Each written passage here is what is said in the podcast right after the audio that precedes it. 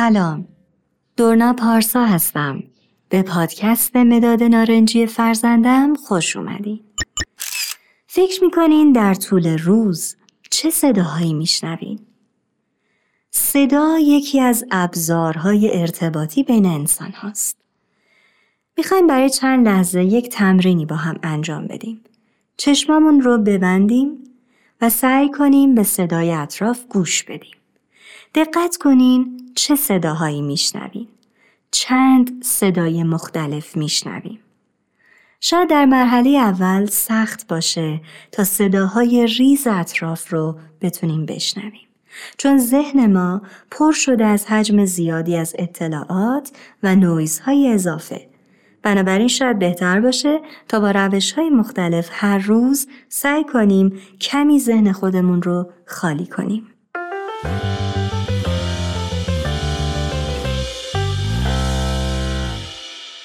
می‌دونستین بیشترین صدایی که میشنویم صدای خودمونه؟ در طول روز ما معمولا مکالماتی با خودمون داریم که اکثرا شامل سرزنش، قور و تحقیره. صدای ذهن ما در زندگیمون خیلی موثره. کمی فکر کنین صدای درون ذهن شما از چه نوعیه؟ شنیدن چندین جنبه داره شنیدن صداهای اطراف و محیط زندگیمون، شنیدن نیازهای خودمون و احساسات درونیمون و شنیدن احساسات و نیازهای درونی اطرافیان به خصوص فرزندانمون. یکی از مهارت‌هایی که لازمه برای ارتباط گرفتن با فرزندانمون یاد بگیریم خوب شنیدنه. چطور فرزندمون رو بشنویم تا احساس بهتری داشته باشه؟ اگه به یاد داشته باشین در مبحث همدلی در مورد خوب شنیدن و درک اطرافیان صحبت کردیم. وقتی که فردی با ما حرف می‌زنه خوبه که با تمام وجود بهش گوش بدیم. ببینیم دقیقا از چه احساس و نیازی با ما صحبت می‌کنه. مثلا فکر کنید که کودک ما در حال داد زدنه. سعی کنیم با همه وجود بشنویم که چه نیاز و حسی رو داره تجربه می‌کنه. این نکته رو فراموش نکنیم که زمانی که خودمون شنیده نشده باشیم نمی‌تونیم گوش شنوا برای دیگران و به خصوص فرزندانمون باشیم.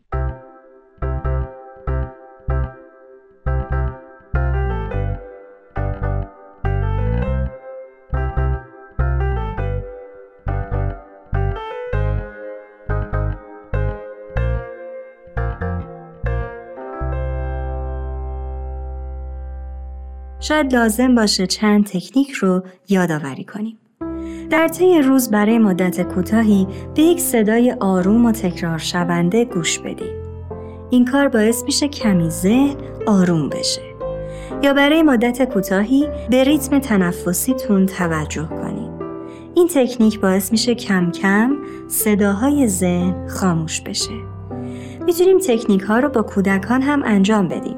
مثلا وقتی که بیرون هستیم به صداهای اطراف توجه کنیم و هر کس بگه چه صداهایی شنیده یا صداهای آشنا مثل صدای حیوانات رو پخش کنیم و در ابتدا صدا رو خیلی آروم و کم پخش کنیم تا دقت شنوایی بالا بره و بعد کم کم صدا رو زیاد کنیم. تمرین دیگه در خوب شنیدن می‌تونه این باشه که شما یک داستان کوتاه برای کودکتون تعریف کنید و بعد از اون بخواین داستان رو دوباره تعریف کنه. شما متوجه میشید که کودکتون چه چیزی شنیده.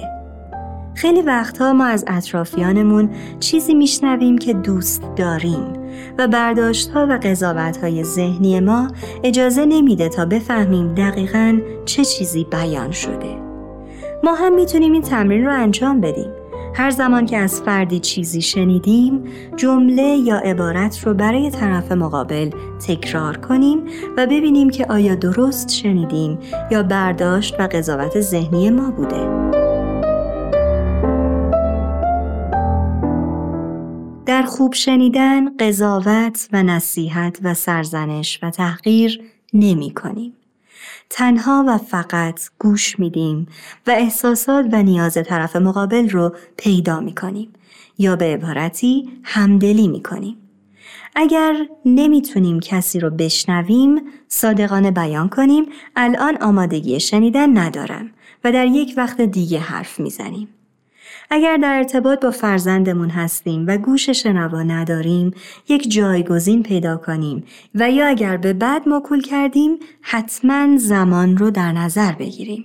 زمانی که خوب شنیدن رو تمرین کنیم جایگاه امنی برای کودکان میشیم چون اونها مطمئن میشن که قضاوت نمیشن، تحقیر نمیشن و فقط شنیده میشن.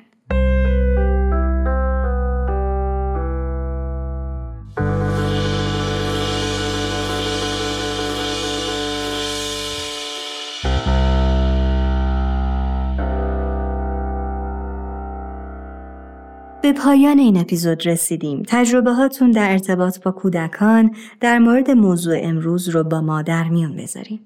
نظرتون درباره راهکارهای تقویت خوب شنیدن در کودکان رو برامون کامنت کنین و لطفاً اگر این پادکست براتون مفید بوده اون رو به دیگرانی که ممکنه چنین دقدقه هایی داشته باشن معرفی کنین. ممنون از همراهی شما. تا اپیزود بعدی خدا نگهدار. Thank you.